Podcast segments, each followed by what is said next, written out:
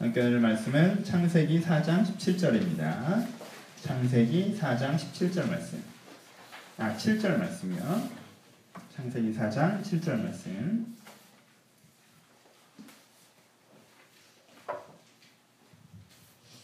4장 7절. 다 찾으셨으면 한 목소리로 같이 공독하시겠습니다. 내가 선을 행하면 어찌 낯을 들지 못하겠느냐? 선을 행하지 아니하면 죄가 문에 엎드려 있느니라. 죄가 너를 원하나 너는 죄를 다스릴지니라. 아멘. 오늘은 그리고 다음 주는 창세기 4장 7절 말씀을 가지고 비슷한 주제 내면을 정도하는 것에 대한 이슈로 말씀을 좀 나누어 보도록 하겠습니다. 안녕하세요. 예, 오늘 좀 편안하게 총회이기 때문에 조금 설교가 좀 짧을 거고요. 짧은 시간이지만 여러분한테 잘 전달됐으면 좋겠다라고 기대를 해봅니다. 제가 요즘 제일 좋아하는 TV 프로그램이 있습니다. 보십니까? 삼시세끼 저는 되게 좋아합니다. 기환이 보는구나. 네, 보시죠? 혹시 안 보세요? 요즘 트렌디한데 안 보시는구나. 삼시세끼 좋아합니다. 영월에 있는 시골집에서 어, 며칠 있으면서 밥 해 먹는 프로그램입니다. 보면 되게 입맛을 돋구는 장면들이 되게 많이 나옵니다. 저는 되게 좋았던 장면이 이렇게 텃밭에서 배추 따가지고 된장 이렇게 그냥 버무려서 먹는 거 그리고 그 뭐죠? 그냥 불에다가 김 살짝 구워서 먹는 제일 인상 깊었던 전 진짜 냄새가 나는 것 같았던 건 향기가 나는 것 같았던 건 가마솥에 밥을 하는데 딱 열었을 때 그 밥 냄새 있잖아요. 김이 확 올라오는 장면들 그런 장면들을 보면서 아 맞아 저게 되게 맛있지라는 기억이 났어요. 그런 기억들을 떠올려주는 게 되게 오랜만이어서 저는 되게 재밌게 챙겨보는 TV 프로그램 중에 하나입니다. 그걸 보면 그런 생각이 듭니다. 아 나는 사실은 저런 걸 되게 좋아하는데 저런 맛을 너무 다시 느끼고 싶은데 너무 어, 공장형 음식이라고 표현할까요? 공장의 음식, 좀 무거운 음식, 좀 자극적인 음식에 길들여져 있었던 건 아닌가. 그래서 내 식단을 좀 다시 바꾸고 싶다. 저렇게 좀 음, 자연 친화적인 음식을 좀 돌아가고 싶다. 라는 음식에 대한 귀화의 마음 같은 게 드는 그런 시간입니다. 그래서 어, 토요일 아침은 주로 이제 그런 걸 해먹습니다. 아내랑 어제 나온 거여서 뭐 이제 계란밥 같은 거 해먹고요. 그냥 된장에 이렇게 좀 비벼 먹어보기도 하고요. 하지만 된장이 롯데마트 거여서 그 맛이 잘 안 나는 것 같아요. 네, 그런 느낌들이 좀 있습니다. 정반대 얘기 하나 해볼까요? 제 인생에 잊지 못할 식사가 있습니다. 방글라데시였는데요. 전 해외 선교, 단기 선교 봉사 갈 때 라면을 꼭 한 번 먹을 걸 가져갑니다. 그래서 스케줄 중후반부에 우리끼리 밥을 해 먹을 수 있는 날 끓여 먹습니다. 한 열흘 정도 인도 음식, 방글라데시 음식을 먹다가 한 열흘 만에 라면을 딱 끓이잖아요. 그럼 끓일 때부터 그렇게 설레일 수가 없습니다. 그리고 라면이 다 끓여져서 딱 이렇게 뚜껑을 열어서 그 라면 약간 매운 향기가 쫙 올라오잖아요. 그때 그 향기를 맡으면 정말 세포가 있어야 할 자리로 다시 되돌, 되돌아가는 느낌이 딱, 아, 이거다라는 느낌 있잖아요. 아, 이거야! 라는 딱 그 느낌. 그리고 라면 한 그릇을 딱 먹었을 때 마치 고국으로 돌아간 것 같은 편안함. 지금 외국에 있지만 난 이미 돌아간 것 같은 편안함 같은 게 찾아오는 지점이 있습니다. 저는 외국 나가면 한 번 정도는 그런 식사들을 합니다. 그럼 굉장히 좋습니다. 오히려 중간중간 어설프게 뭐 햄버거 먹는다든가 스테이크 먹는다 이렇게 섞지 않고 쭉 현지식으로만 먹다가 한 번 딱 그렇게 먹는 게 임팩트 있는 식사로 저희가 내 기억에 남습니다. 제 입맛은 뭘까요? 저는 담백한 전통적인 한식 식당을 좋아하는 사람일까요? 아니면 MSG에 길들여진 자극적인 입맛을 좋아하는 사람일까요? 저는 스팸과 라면과 MSG와 이런 것들을 좋아하는 사람일까요? 아니면 저는 진짜 된장과 배추와 갓 구운 김과 이 담백한 것을 좋아하는 사람일까요? 뭐 둘 다 좋아하는 거겠죠 라고 쉽게 얘기할 수도 있는데 입맛이라는 게좀 충돌되는 지점이 분명히 있습니다. 담백한 입맛에 길들여지면요 자극적인 맛이 부담스럽고요. 자극적인 맛에 길들여지면요 담백한 맛을 못 느낍니다. 그럼 사실은 이걸 먹고 싶은 거 맛있게 먹자라고 양, 양쪽을 멀티로 하기가 어려운 점이 있다는 거예요. 저는 뭘 더 좋아하는 걸까요? 어, 목사님 입맛에 저는 아무 관심 없어요. 그렇게 대답하시겠지만 좀 관심을 가져보고 일반적으로 난 걸 뭘 더 좋아하는 걸까라고 이런 거에 대해서 생각을 해보면 가장 간단하게 문제를 푸는 방법이 뭡니까? 뭐가 더 먹고 싶은데예요. 그쵸? 뭐가 더 먹고 싶어? 라는 식으로 얘기를 하는 거죠. 된장에 이렇게 쓱쓱쓱 비벼 먹는 걸 더 먹고 싶어? 아니면 자극적인 라면이나 이런 걸 더 먹고 싶어? 라고 물어볼 수 있습니다. 그래서 더, 더 먹고 싶은 게 네가 원하는 거겠지? 라고 대답해 주는 방법이 있어요. 근데 생각해 봅시다. 한 달 전만 해도요, 누가 저에게, 누가 저에게 된장에 배추에 밥 쓱쓱 비벼 먹는 이런 식단이 건강에 좋아라고 얘기했잖아요? 아, 그러면, 아유, 얼마나 더 살려고, 누리고 살자. 사람 어떻게 그렇게 먹고 사니? 전 아마 이런 식으로 대답했을 것 같아요. 그쵸? 한달 전만 해도 그런 욕구가, 그런 니드가 저한테 전혀 없었다라는 거예요. 다시. 그럼 무슨 뜻이에요? 우리는 흔히 지금 더 어느 쪽 욕망이 더 큰가로 그게 내 진심이라고 자꾸 얘기하는 경향이 있는데 그 어느 쪽 욕망이 커지냐 하는 것이 여러 가지 자극에 따라서 사실 달라진다는 것입니다. 한 달 전에만 물어봤어도 아, 난 그런 거 별로 안 원해? 라고 얘기했을 거란 말이에요. 근데 지금 물어보면 그걸 되게 원해? 라고 얘기한단 말이에요. 그러니까 내가 그 마음이 되게 크더라 할지라도 그게 지금 나의 진심은 아닐 수 있다는 것입니다. 좀더 가볼까요? 아, 그러면은, 아, 내가 욕망의 크기로 내가 진짜 원하는 것이 무엇인가 결정하는 것이기보다 어떤 방법이 필요하다는 거예요. 내가 진짜 원하는 것이 무엇인지 내 가운데 여러 가지 욕망 중에 어떤 게 내가 진짜 원하는 욕망인지 내 진심과 연결되어 있는 욕망을 찾는 습관이 필요하다는 거예요. 그렇죠? 내 진심과 연결된 욕망. 저 같은 경우에는 지금 식사 얘기를 시작했으니까 계속 진행해 보면 저는 지금 제 몸의 컨디션이나 그리고 장기적으로 건강이나 먹고 난 이후의 편안함이나를 생각했을 때 이쪽이 더 낫겠죠 담백한 식단이 그쵸? 담백한 식단이 더 낫다는 생각이 들어요 그럼 어떻게 되는 거예요? 지금 욕망의 크기는 반반이라 할지라도 내가 깊이 고려해 볼 때 내 진심과 연결된 욕망은 어느 쪽이라는 거예요? 이 담백한 식사에 대한 부분이 내 진심과 연결된 욕망이라는 거예요. 그쵸? 그럼 그걸 어떻게 해보는 게 필요하다는 거예요? 성찰하고 결정을 내는 게 필요하다는. 어떤 욕망이 더 큰지 간단하게 물어볼 게 아니라 어떤 욕망이 내 진심과 연결된 욕망인지 성찰하고 결정해내는 과정이 필요하다는 것입니다. 그리고 그렇게 결정했으면요. 그렇게 결정했으면 그 다음에 뭐가 필요합니까? 내가 결정한 진심과 연결된 욕망이 더 커질 수 있도록 토양을 마련하는 게 중요합니다. 내가 진심과 연결된 욕망이 담백한 식사예요. 근데 난 자극적인 식사에 익숙해져 있기 때문에 자극적인 걸 계속 먹고 싶어요. 그런데 내가 나에게 야 자극적인 거 먹으면 안 돼. 그거 건강에 안 좋잖아. 장기를 이렇게 바꿔야지. 이런 식으로 내가 나에게 자꾸 얘기하면 어떻게 되는 거예요? 여러분 욕망은 당위로 억압되어 사라지지 않습니다. 항상 얘기하죠. 내가 느끼는 욕망은 당위로 억압되어 사라지지 않아요. 이걸 먹고 싶은데 먹지 마! 라고 하면요. 먹고 싶은 마음이 더 생길 뿐이에요. 더 커질 뿐입니다. 눈덩이처럼 불어납니다. 그러니까 오히려 뭐가 필요하다는 거예요. 내가 담백한 식사를 하고 싶은 욕망이 더 커지면요. 자극적인 식사를 하고 싶은 욕망은 자연스럽게 사그라든다는 거예요. 왜요? 욕망은 억압되지 않고 흡수되기 때문에 그렇습니다. 욕망은 억압되지 않고 흡수돼요. 내가 담백한 식사를 하고 싶은 마음이 많아지잖아요? 그러면 저런 자극적인 식단에 대해서 아, 난 저런 건 이제 부담스러워. 별로 먹고 싶지 않아. 옛날엔 좋아했었는데 난 이게 더 좋아. 라고 되면요. 저런 마음이 자연스럽게 사라진다는 거예요. 근데 그렇게 이쪽 욕망이 더 커지기 위해서 뭐가 필요하다는 거예요? 이쪽의 욕망, 내 진심과 연결된 욕망이 커질 수 있는 토양을 내가 만들어줘야 된다는 거예요. 그쵸? 토양을.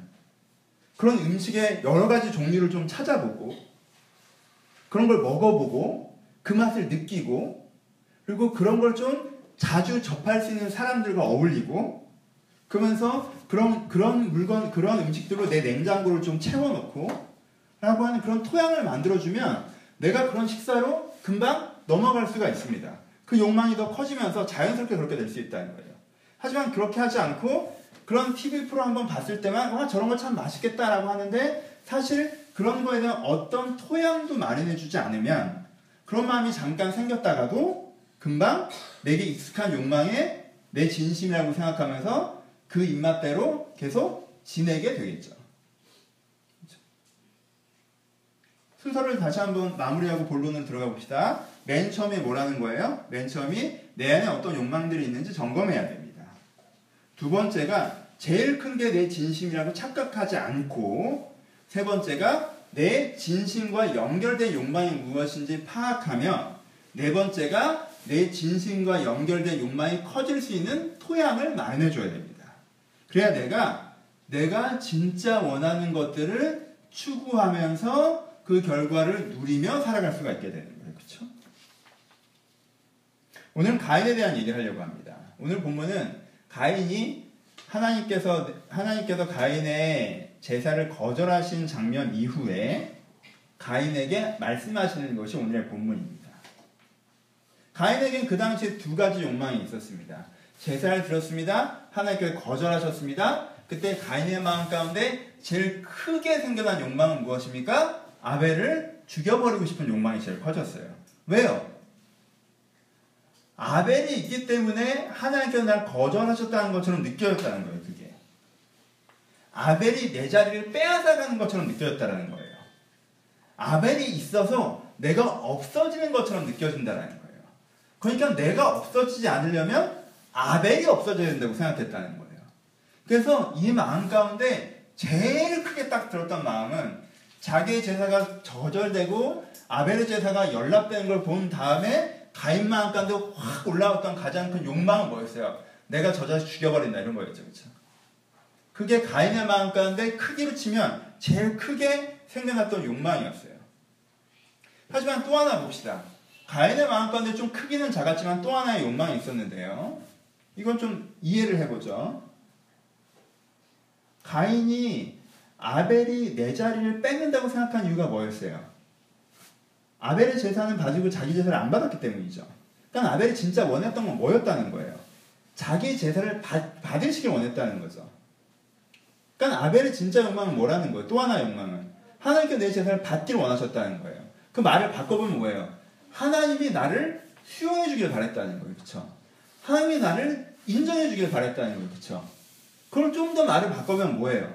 아벨이 가인이 정말 원했던 건 내가 하나님께도 인정받고 아담과 하와 부모님에게도 인정받고 그리고 자기 동생 아벨에게도 존경받는 정말 좋은 마다들이 되는 게 가인이 사실 진짜 원했던 거죠. 그렇죠? 가인의 마음 가운데 또 하나의 욕망은 그거예요. 가인은 아벨을 죽여버리는 걸 진짜 원하지 않, 어, 아벨을 죽여버리고 싶은 욕망이 하나 있었어요, 지금. 지금 자기 내면에 제일 큰 자리를 잡고 있는 욕망은 아벨을 죽여버리는 거예요. 근데 사실 가인의 마음 속에 지금 되게 작은 소리를 내고 있지만 가인의 마음 가운데 담겨있는 또 하나의 욕망은 무엇입니까?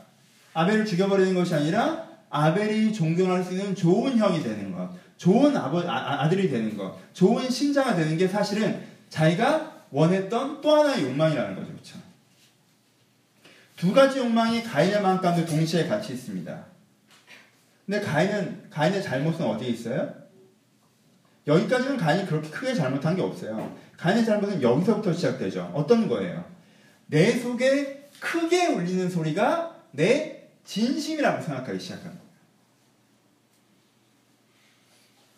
사실은 내 속에서 어떤 소리가 크게 들리냐는 건 상황과 자기에 따라서 그때그때 달라지는 것인데 지금 내 마음에서 그 소리가 되게 크게 들리니까 그게 내 진심이라고 받아들였습니다.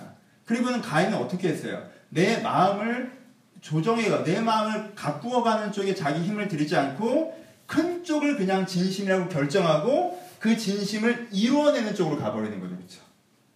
그 진심을 구현해내는 거. 어떻게 아벨을 죽일까? 이제까지 사람을 한 번도 안 죽여봤던 사람이 자기의 친동생을 어떻게 죽일까? 어떻게 속여서 어디로 데리고 나와서 어떻게 해야겠다라고 그 자기의 좀 큰 욕망을 구현해내는 쪽으로 자기 역량을 다 써버리기 시작했다. 이게 가인의 실수입니다. 가인이 어떻게 했어야 됩니까?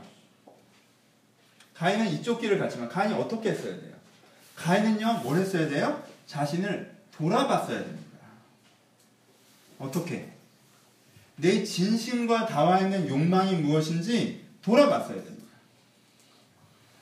내가 진짜 원하는 내 진심과 닿아 있는 욕망인지 가인이 돌아보기 시작했다면 지금 당장 죽여버리고 싶은 마음이 아무리 커져 있다 할지라도 그 커져 있다 할지라도 사실은 내가 정말 원하는 건 좋은 아들, 좋은 형, 좋은 신자가 되는 게 내가 원하는 것이라는 걸 느낄 수 있었을 거예요.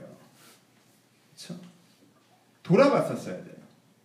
그걸 느끼고 이게 느껴지면 사실 난 이게 진심인데 이런 마음이 너무 커서 어떻게 해야 될지 모르겠다라고 생각되는 지점이 가겠죠. 그러면 뷰가 완전히 바뀌죠. 가인의 실수한 가인은 어떻게 했어요? 자기가 생겨난 욕망을 구현하는 쪽으로 움직여버리죠. 근데 그게 아니라 내가 이걸 느끼면 이 내가 진짜 원하지도 않는데 내 안에서 너무 커져버린 욕망을 작게 만드는 쪽으로 움직이겠죠. 어떻게 하면 욕망을 내가 조절해 나갈 수 있을까? 어떻게 하면 욕망을 내가 정돈해 나갈 수 있을까라는 쪽으로 움직이게 된다는 것입니다. 오늘 본문이 이때 하고 계신 얘기죠. 하나님께서 가인에게 뭐라고 하십니까? 죄가 너를 원하나 너는 죄를 다스려라 라고 얘기합니다. 예전 표현으로 얘기하면 죄의 소원이 너에게 있으나 너는 죄를 너는 죄를 다스리라 라고 말씀하십니다. 나한테 뭐가 있다는 거예요? 여러분 소원이라는 게 생겨요.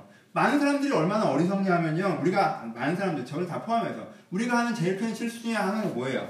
내 마음에 소원이 생기면 그걸 곧장 이루어 주려고 한다는 거예요. 내가 이게 하고 싶어. 하고면요. 어떻게 이걸 하게 해주지? 라고 고민해 버린다는 거예요. 여러분, 여러분들 자녀를 그렇게 양육하십니까? 여러분 친구를 그렇게 대하고 애인을 그렇게 대합니까? 얘가 이걸 하고 싶어요. 그럼 무조건 그걸 해주려고 합니까? 그렇지 않죠. 그건 건강한 교육이 아닐 수 있어요. 그가 좋지 않은 걸 원할 때가 있지 않습니까? 내가 원하면 해주려고 하고, 원하면 해주려고 하고, 그러면요, 나는 나의 원함의 종이 된다는 거예요.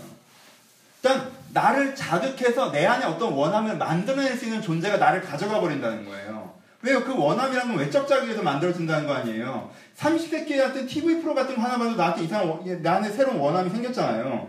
친구랑 밥 한 번 먹다가 친구가 좋은 차 타고 집에 가는 것만 봐도 어떤 원함이 생긴단 말이에요. 그냥 드라마 보다가 내가 그 드라마 속에서 내가 부러워했던 어떤 장면을 보면 내가 원함이 생겨버린단 말이에요. 내가 회사에서 일하다가 정말 짜증나고 열받는 순간이 오면 이게 좀 없었으면 좋겠다는 원함이 생겨버린단 말이에요. 원함은 뭐로 말미암아 많이 생겨난다는 거예요. 여러 가지 외적 자구로 말미암아 커지기도 하고 작아지기도 한다는 거예요. 그러니까 내가 마음의 소원이 생기면 곧장 그것을 이루어지는 쪽으로 움직이면은 나를 자극하는 법을 아는 사람은 나를 조정할 수 있게 된다는 거예요. 세상이 여러분들을 조정할 수 있게 된다. 그러니까 어떻게 해야 돼요? 마음의 소원을 어떻게 해야 됩니까? 다스리라고 말씀하고 계십니다. 여러분 다스리는 건 억압하는 게 아니죠. 여러분 좋은 지도자는 무조건 억압해요? 좋은 지도자는 이렇게 저렇게 저렇게 그렇게 합니까? 아니죠. 다스림이라는 건요. 이걸 조정해내서 그것이 잘 될 수 있도록 만드는 거예요. 그렇죠? 좋은 지도자는 폭군이 되고 독재자가 되어서 자기 생각대로 일사불란하게 움직이게 하는 것이 아니라 각각의 역량과 태도들을 조정해내서 최선의 결과가 나오게 하는 게 좋은 지도자예요. 그렇죠? 그러니까 내가 내 마음을 내 마음의 소원들을 다스려 나간다고 하는 건 뭐예요? 내 마음에 내가 진심과 연결되지 않지만 커져버렸던 욕망은 줄어들 수 있도록 내 안에 진심과 연결된 욕망은 커질 수 있도록 내가 내 내면을 이렇게 조정해 나갈 수 있는 것, 관리해 나갈 수 있는 것, 갖고 나갈 수 있는 것. 이걸 뭐라고 그래요? 다스림이라고 한다는 거. 지금 하나님께서 가인에게 이것들을 조언하십니다. 그렇죠? 그냥 딱 자기 어떤 지점에 생겨서 동생 때문에 딱 열받아서 죄의 소원이 딱 커져 있는 사람에게 죄의 소원이 딱 커져 있는 이 가인에게 그 소원이 네 진심이라고 생각하고 그걸 이루려고 하지 말고 그걸 네가 가꾸어 가야 된다라는 지점으로 딱 얘기하고 계신다. 하나님은요 가인이 지금 무슨 마음을 먹은지 딱 보이신 거예요. 그래서 가인에게 지금 어떤 방향을 해야 되는지 정확하게 가르쳐 주셨어요. 근데 그 가인은 그걸 듣지 않고 자기 가운데 커다란 욕망이 진심이라고 생각해서 움직여버리는 것이 가인의 문제가 된 거였죠. 그럼 가인이 자기 진심이 그건지 알았으면 어떻게 했으면 돼요?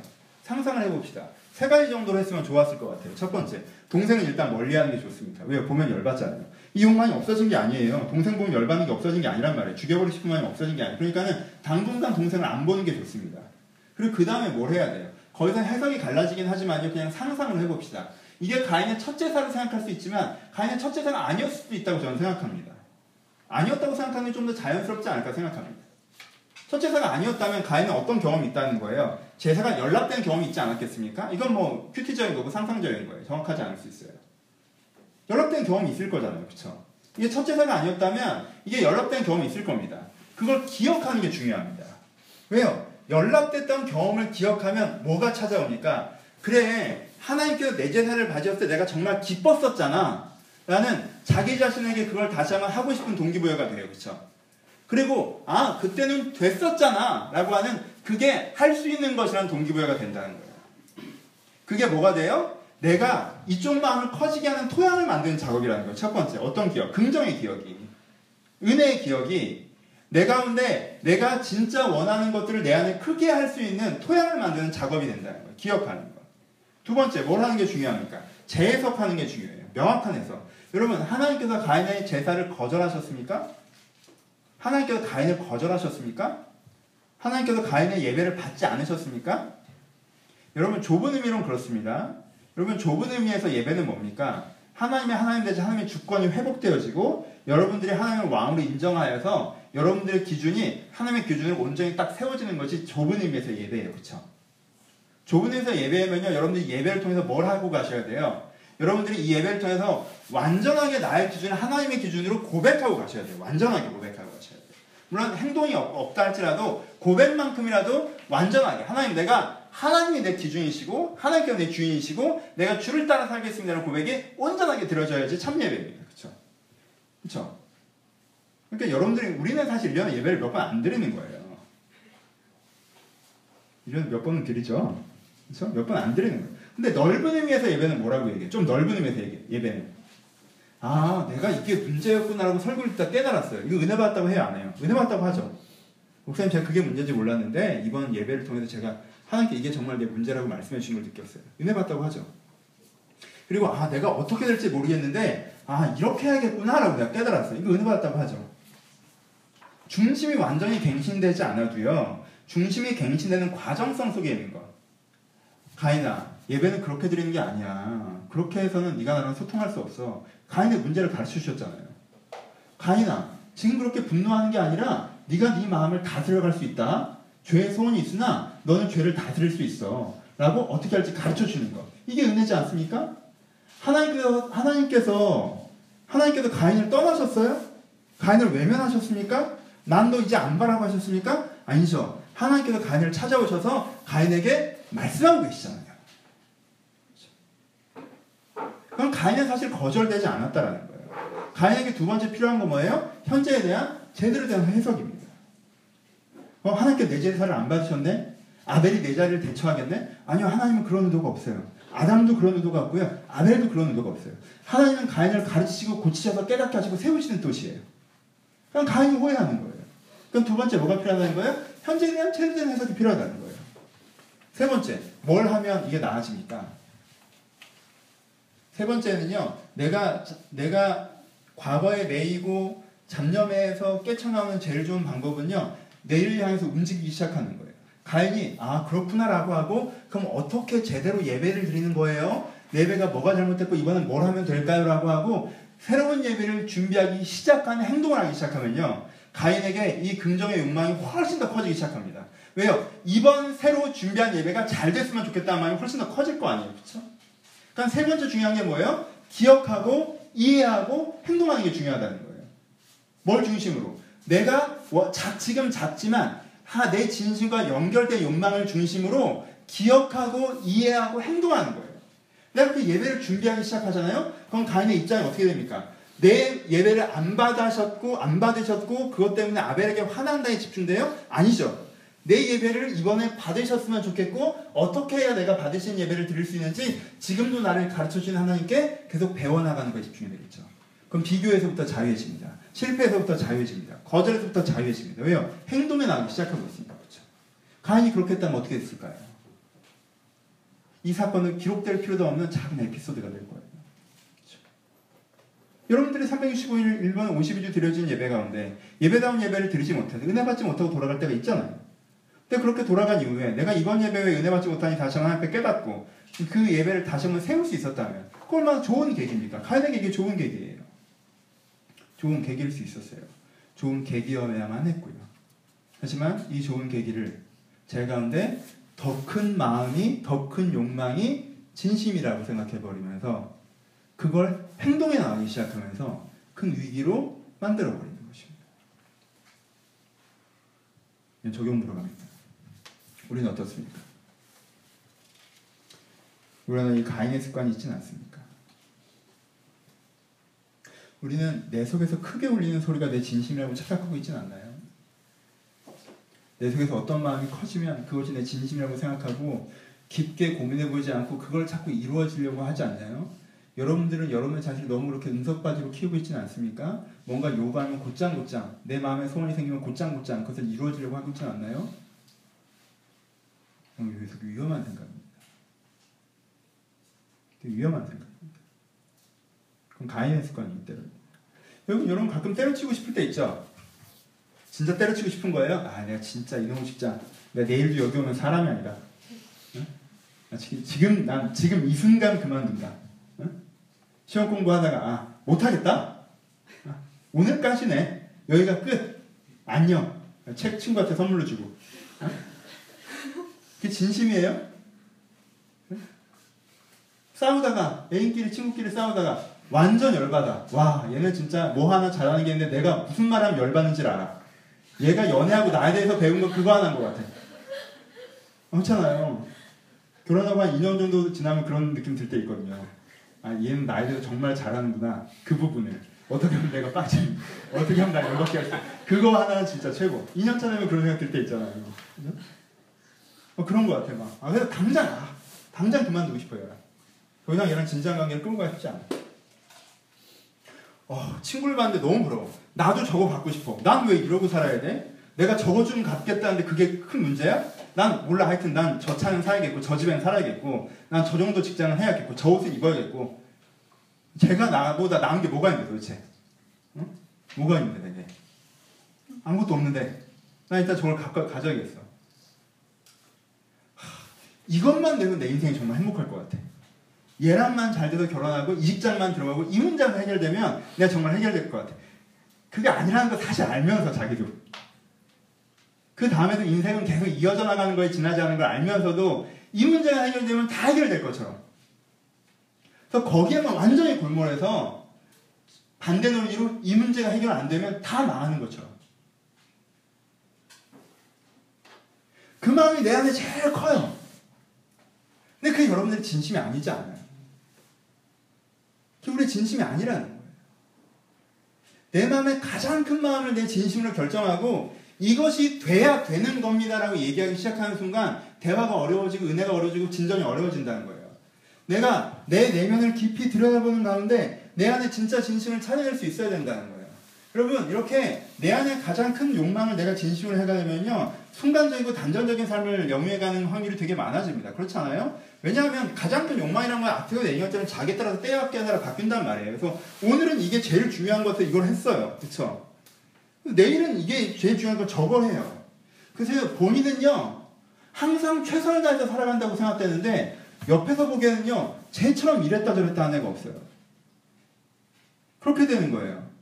오늘은 되게 신앙생활 열심히 하겠다고 하다가 다음날은 인생에 아무것도 자기는 관심이 없다고 하다가 그 다음날은 현실적인 부분을 막 쫓아가서 산다고 하다가 그 다음에 그냥 자기한테 일정한 문화적인 것만 제공되면 자기 괜찮다고 하다가 자기 입장에서 항상 최선을 다해서 살아가는 건데 왜요? 자기 마음의 제일 큰 마음을 진심으로 받아들이고 그걸 이루려고 항상 해주니까 이게 이 사람한테 동일한 논리 하지만 옆 사람이 보기엔 그 사람은 어떻게 돼요? 계속 왔다 갔다 하는 사람이라는 거예요 그러니까 어떻게 되는 거예요? 인생이 계속 단절된다는 거예요 그 인생의 한 텀을 길게 살아가서 자기가 진정 원했던 결과를 만나는 것이 아니라 인생에 나름대로 열심히 살아가는 건 맞는데 탁탁탁 끊어진다는 거예요. 자기 지금 제일 큰 마음의 욕망을 진심이라고 생각할 때 우리가 나타나는 실수들입니다. 여러분 이만하면 다행이게요. 내 마음의 가장 큰 욕망을 진심으로 받아들이면요. 내가 사실 원하지도 않은 왜곡된 욕망을 구현하느라 시간을 낭비하는 일들은 더 많아집니다.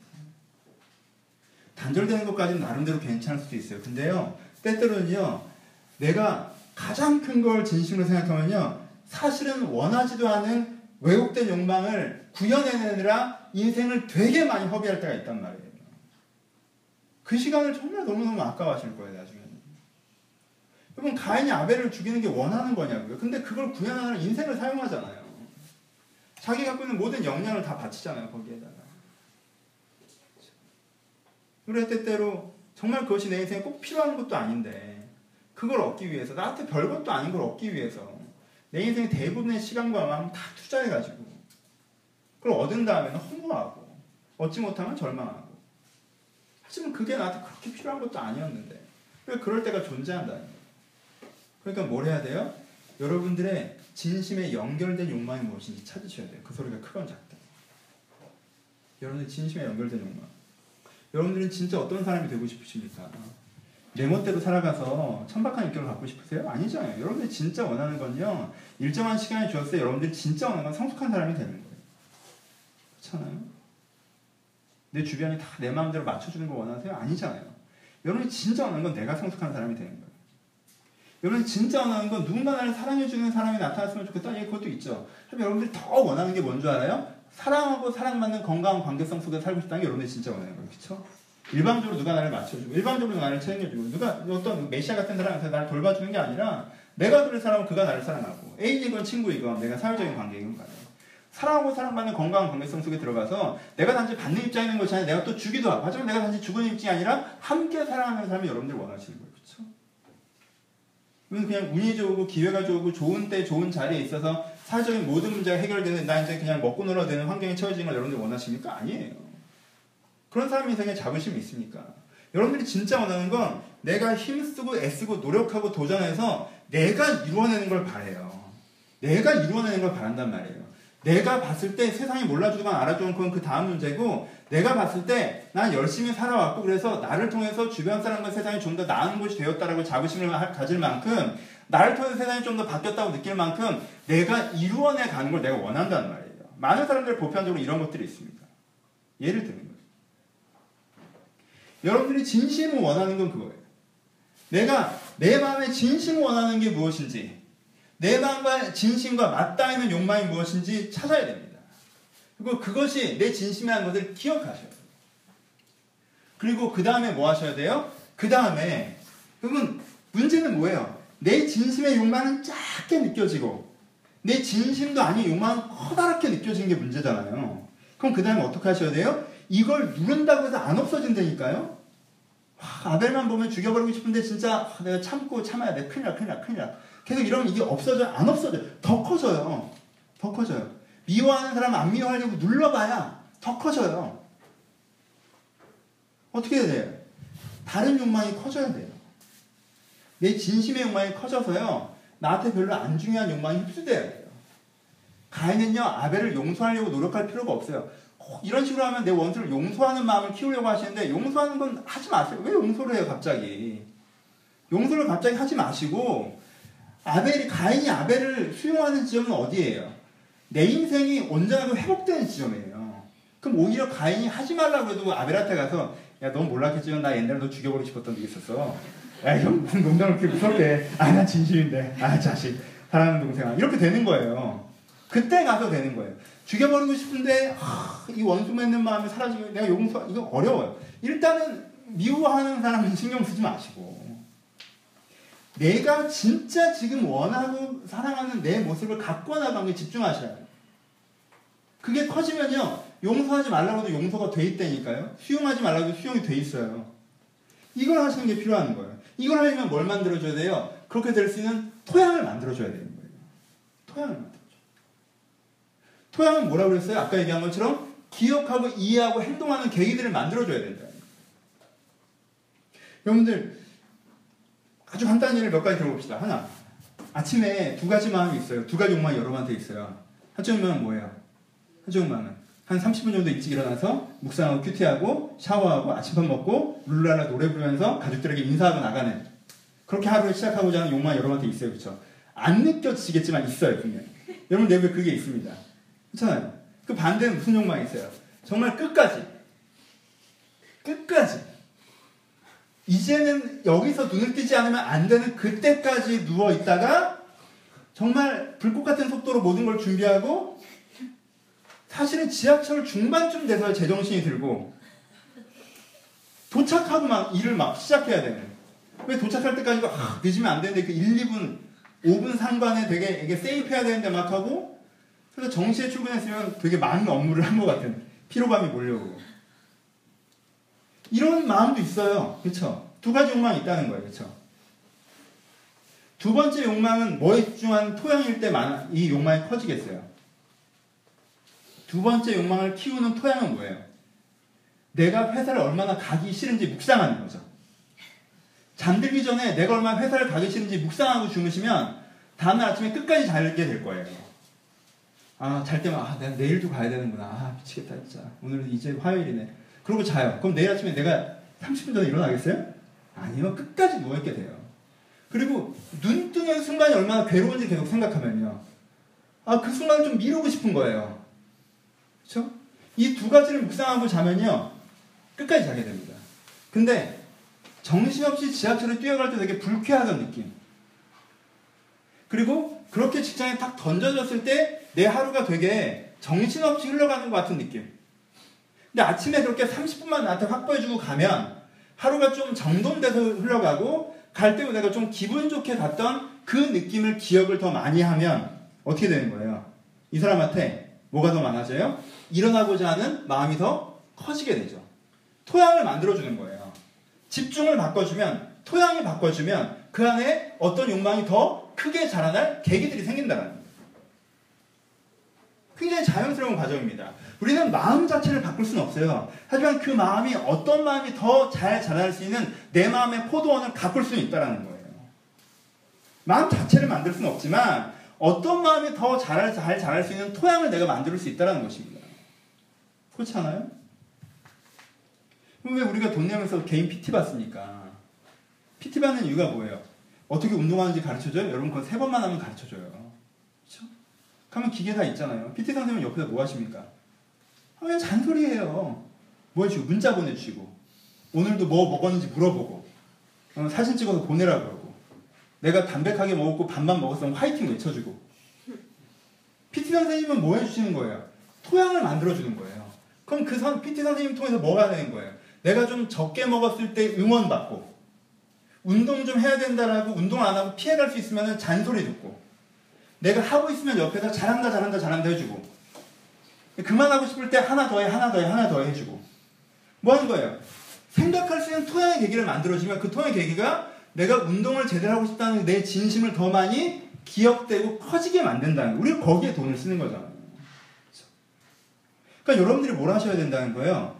내 마음속에서 내 진심이 더 잘 자랄 수 있는 내 마음의 포도원이라면 포도나무가 더 잘 자랄 수 있는 토양을 만들어 주시고 내 마음이 포도원인데 잡초들이 더 잘 자랄 수 있는 토양을 없애줘야 된다는 거예요.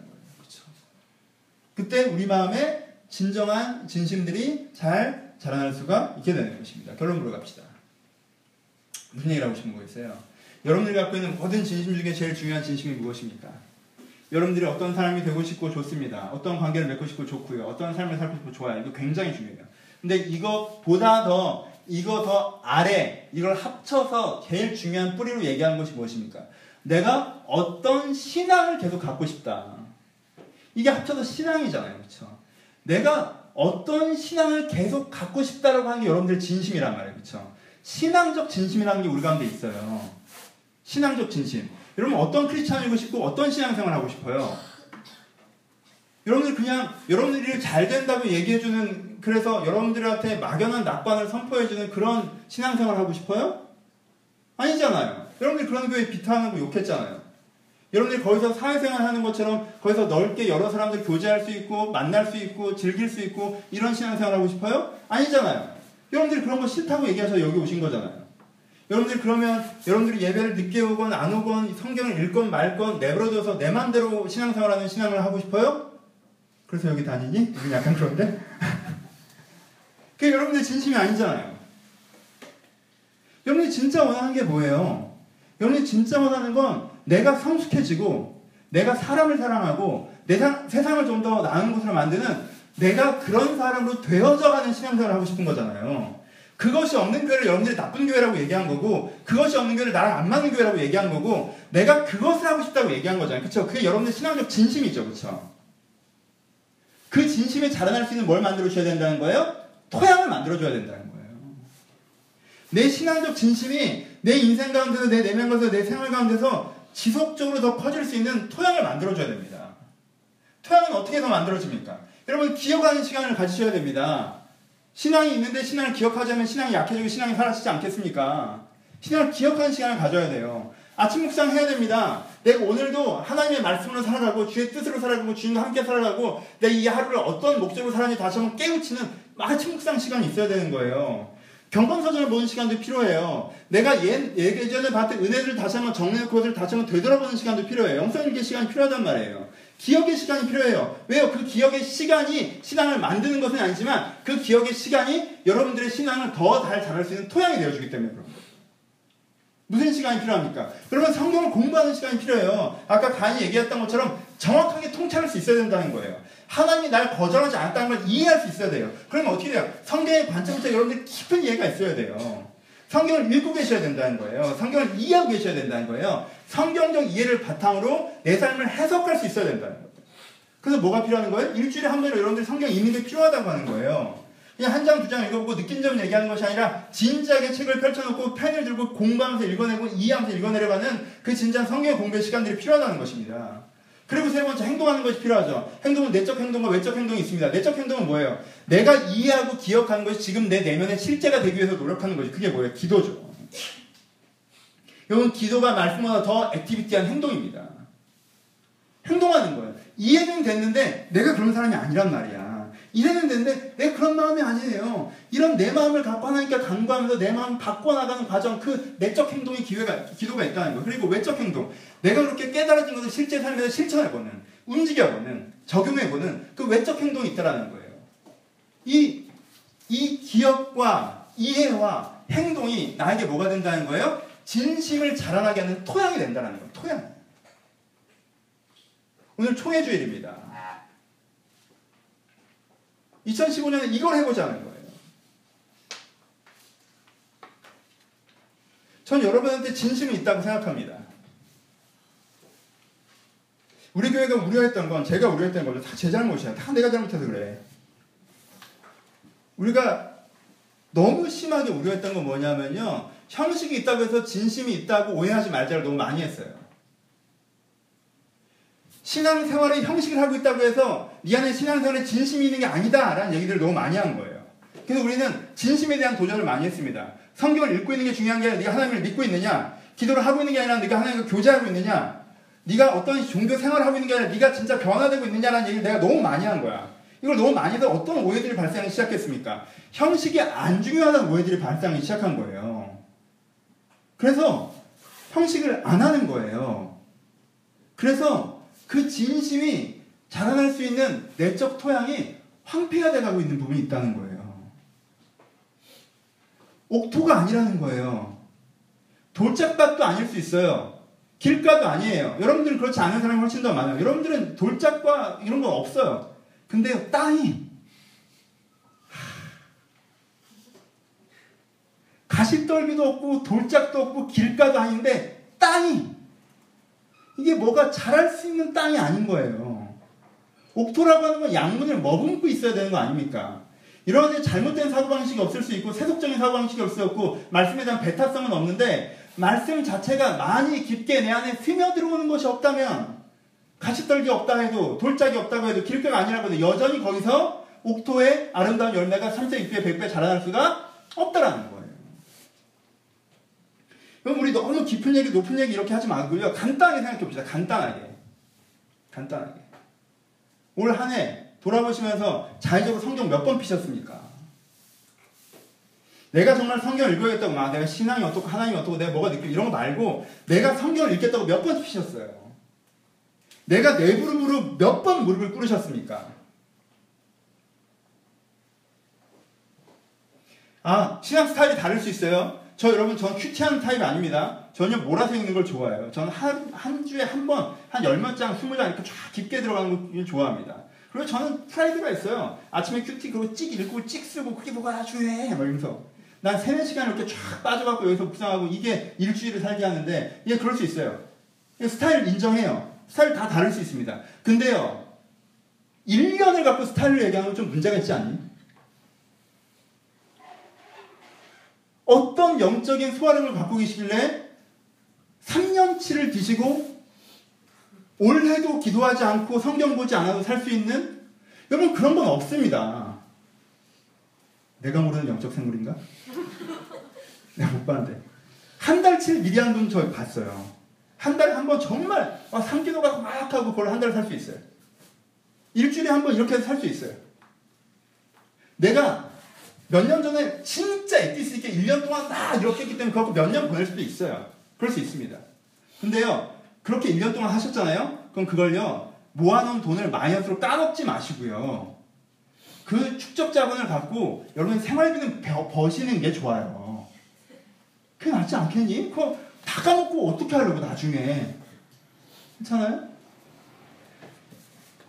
여러분 되게 이게 제가 얼마나 간절하게 말씀드리는지 알죠? 2005년 우리 안 변하면 우리 교회 큰 우리 이거 변해야 됩니다. 여러분 방식이 세련되지 못하고요 내용의 순도가 떨어질 수 있어요. 근데요 특세 일주일에 뭐 1년에 40일째 끌려가고 정방 후방에서 80일째 아침에 새벽기도 끌려가고 교회 봉사로 끌려가서 일주일에 주일 내내 교회에 있고 뭐 프로그램 참여하지 않으면 큰일 나는데 20주 성경 공부 제자훈련 끌려가고 그래서 앉아있어서 헛소리도 많이 듣고 근데 그 사이사이 좋은 소리도 많이 듣고 이런 사람과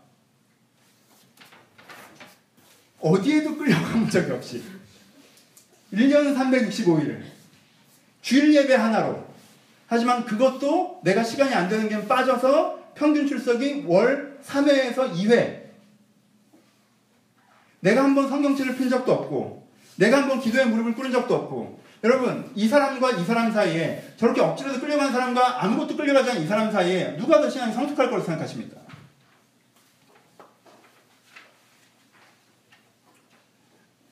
라면이 몸에 안 좋죠. 사발면이 몸에 안 좋아요. 근데 안 먹는 것보단 나아. 아무리 환경 호르몬이 들어가고 MSG로 쳐바르고 몸에 유익한 게 하나도 없이 포만감만 준다고요? 그래서 그런 걸 안 먹어요. 어, 너무 좋은 생각이네요. 그리고 아무것도 안 먹어. 그럼 환경 호르몬 때문에 죽기 전에 굶어 죽어요. 우리 안에 건강한 은혜의 소화력이 필요하다는 건강한 은혜. 말씀 마칩시다.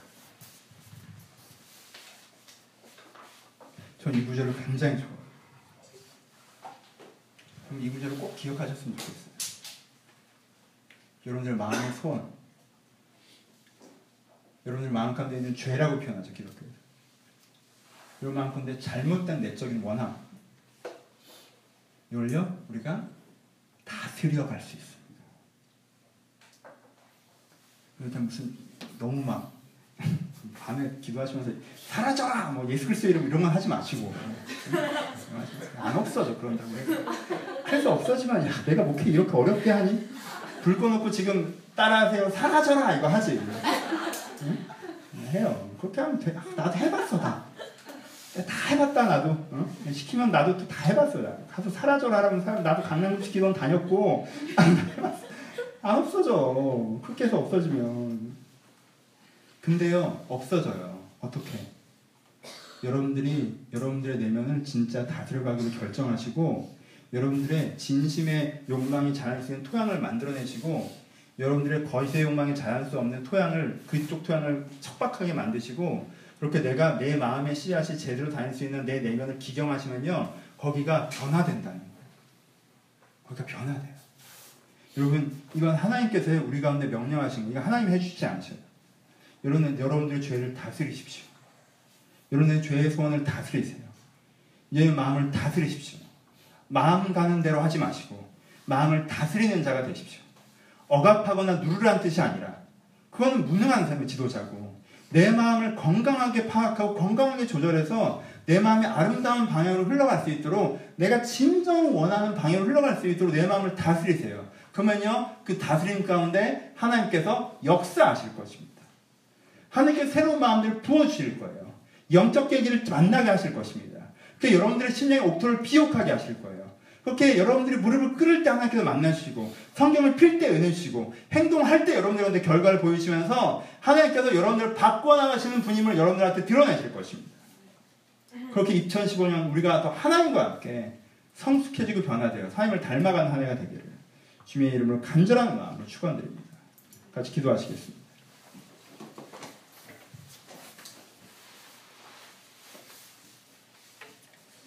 한 번만 같이 기도합시다. 여러분들의 마음을 한번 돌아보십시오. 우리 담백하게 갑시다.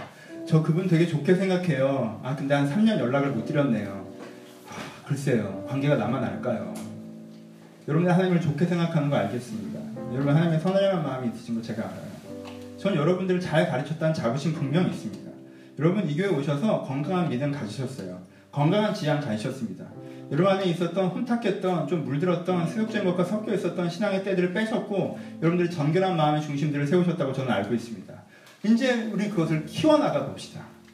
정결한 마음의 중심이 있지만 그것이 내 안에서 너무 작아서 내 안에 내 내면에 내 삶에 어떤 영향력이 너무 미치지 못하고 나는 사실 실제로 너무 세속적인 사람이 되어 있다면 내 안에 정말 그 믿음의 뿌리를 자라게 하셔서 자라게 해서 내 삶이 변한, 내 인격이 변한 지점까지 우리 한번 가봅시다. 하나님 내 안에 일하시는 은혜를 제가 받기를 소원합니다. 내 하나님을 찾지 않았던 것을 용서하시고 이제 주님을 다시 한번 내 삶으로 초대하겠사오니 내삶 가운데 찾아오셔서 내 안에 역사해 주옵소서. 들을 말씀에서 우리 한 번만 같이 기도하고 제가 축감으로 예를 마치겠습니다. 기도하겠습니다. 하나님 아버지 여기 있는 사람들 한 사람 한 사람 가운데 찾아오셔서 이들 가운데 다시 한번 주님을 만나고 주님을 통해서 다시 한번 새로워질 수 있는 믿음의 결단과 진심의 결단들이 있게 하여 주옵소서. 이들을 통해서 다시 한번 이들이 하나님을 만나고 하나님과 교제하며 내 자신을 변화시켜 나가고자 하는 믿음의 결단들이 있게 하여 주옵소서. 이것이 내가 가장 원하는 것입니다. 주님 이것이 내가 가장 원하는 것입니다. 내가 정말 원하는 것은 하나님을 말미암아 내가 변화되어서 새로워지는 것입니다. 그게 나의 신앙적인 진심입니다. 아버지 내가 성숙하기를 소원합니다. 내가 사랑하기를 소원합니다. 아버지 내가 세상을 바꿔나가기를 기대합니다. 내가 이 진정을 원하는 내 모습입니다. 내가 이렇게 되어져 가기를 소원합니다. 하나님께 또한 그렇게 약속하시는 것을 믿습니다. 그렇게 하나님과 함께 나를 만들어 가실 것을 내가 소원합니다. 아버지 우리 가운데 찾아오셔서 아버지 각 사람의 신령 가운데 찾아오셔서 저희 가운데 진심으로 하나님과 일하실 수 있는 시간들을 주님께 축복하여 주옵소서. 아버지 진심으로 하나님과 함께 일할 수 있는 시간을 수 있도록 주님께 축복하여 주옵소서. 아버지 은혜로 하시길 소원하 아버지 성령으로 하시길 소원하오니 아버지 은혜와 성령으로 하시길 소원하오니 아버지 함께 하셔서. 아버지 은혜와 성령으로 하시길 소원하오니 주여 함께 하셔서. 저희가 진정한 하나님 앞에 쓰러질 수 있도록 진정 아버지 앞에 쓰러질 수 있도록 은혜 은혜를 더하여 주옵소서. 주 은혜 은혜를 더하여 주옵소서. 은혜 은혜를 더하셔서. 저희가 진심을 아버지와 새로워질 수 있도록 주 저희가 은혜 기로 하여 주옵소서. 하나님 내가 원하지도 않는 욕망을 가지고 내 진심이라고 생각하고 엉뚱한 길로 달려왔던 사람들이 있습니까 거기서 우리가 돌이키길 소원합니다. 내가 거기서 돌이키길 소원합니다. 내 그것들을 돌이키고 내가 결정하고 세워가기를 소원합니다. 아버지 여기서 머뭇거리는 자들이 없게 하시고 정말 2015년 이 나무의 승부에 이 영적인 계기들이 만들어질 수 있도록 이 신앙적인 계기들이 만들어질 수 있도록 아버지 우리 가운데 축복하시고 축복하여 주옵소서. 아버지 축복하시고 축복하여 주옵소서. 하늘들이 우리 가운데 일어날 수 있도록 주여 도우시고 하늘 우리 가운데 주여 축복하소서. 주여 주의 신칭을 일으키 하나님 아버지 하나님이 나에게 은혜를 주시려고 하시는 분이며 가인에게도 가르치셨던 것처럼 나에게도 이미 가르치고 계시는 걸 저희가 아는데 주 저희가 내 안에 큰 욕망이 나 진심이라고 생각하며 엉뚱한 길로 달려갔을 때가 많았던 것들을 회개합니다. 이제는 내 진심을 내가 기억하기를 소원합니다. 내가 진정 원하는 것이 무엇인지 기억하기를 소원합니다. 그래서 내가 그것을 기억하며 내가 그 마음이 자라날 수 있도록 내 가운데 믿음의 토양, 내가 말씀을 읽는, 기도를 하는, 하나님을 찾는, 예배하는 믿음의 토양을 굳건히 세워나가기로 결정합니다. 아버지 각 사람에게 이런 결정의 시간들이 되게 하셔서 이들이 이 이후로 하나님과 더욱더 교제하며 가까워질 수 있도록 주님께 축복하여 주옵소서. 하나님께 이들을 권면하셔서 하나님께 이들을 권면하셔서 이들의 생활을 바꾸는 진정한 믿음의 결단을 시작할 수 있도록 주님께 축복하여 주옵소서. 아버지 남의 순교 2015년에 대해서 함께 이야기하고 고민합니다. 저희가 많이 고민하고 결정한 내용들에 주님께서 함께 하셔서 이 모든 과정이 저들의 형식을 바꾸는 것이 아니라 저들의 각 사람의 믿음의 토양이 바뀌어지는 시간들이 될 수 있도록 주님께서 축복하여 주옵소서. 우리 안에 일하실 주님을 기대하며 이제는 우리 주 예수 그리스도의 은혜와 하나님 아버지의 사랑하심과 성령의 교통하심이 주님들 은혜 받아 새로워지길 소원하는 남의 승식과 한 명 한 명 가운데 이 교회 가운데 이제로부터 영원토록 함께 있을지어다. 아멘.